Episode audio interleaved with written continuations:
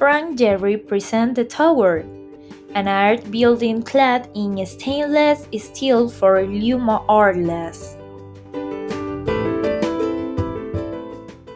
Canadian American architect Frank Gehry revealed a stainless steel clad building for the Luma Arles Art Center, of the centerpiece in the city of Arles in southern France. Is considered a landmark of this beautiful city, specifically located within the former 27-acre railway station is was vacated in 1986 and from there it became the Luma Arles. 56 meters high tower is covered by 11,000 stainless steel panels distributed irregularly on concrete frame, and a glazed drum at its base which responds to the current concern about the carbon footprint of architecture. Commissions by the Swiss collector Maja Hoffmann, founder of the Luma Foundation and haters of Hoffmann La Roche.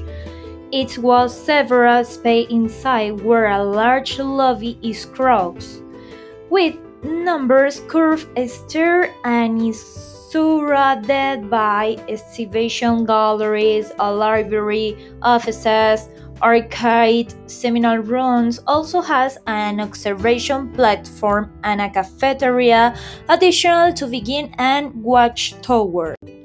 The architect points out the design evolved in the Roman architecture of Arles, specifically in the adjacent Roman amphitheater for the glass drum, which stands as the base is Surrounding Mountain and the Starry Night painting of Vincent van Gogh for the gilding of the tower.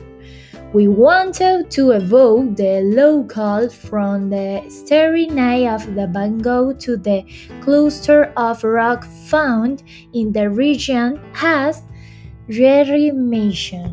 In the design process, there were dozens of scale models before reaching the building, that several of them are displayed in the vast exhibition space below the tower. With this, it is evident different.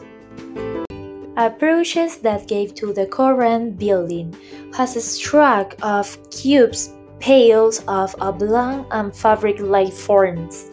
In addition, neither of the early models shows the two thin tower raised in concrete, which break with the uh, structural form on the back of the tower. There are more than 100 models made of metal, wood. It was a very, very long trip, said the architect. The glass drum that is located at the base of the tower has a natural ventilation, one of the many energy saving features that were implemented in the project, with reverse engineering that was used to make it more sustainable while advancing this project. Now, Frank Gehry is one of the most important architects in the world who is always looking to create new architectural form in the middle and make stand up with what he designed. That is why the tower doesn't fade the stand up in the city of Arles, which rises above the buildings that are around. As Jerry said very well, the new building will help establishing Luma Arles has important say among the other landmarks of the city.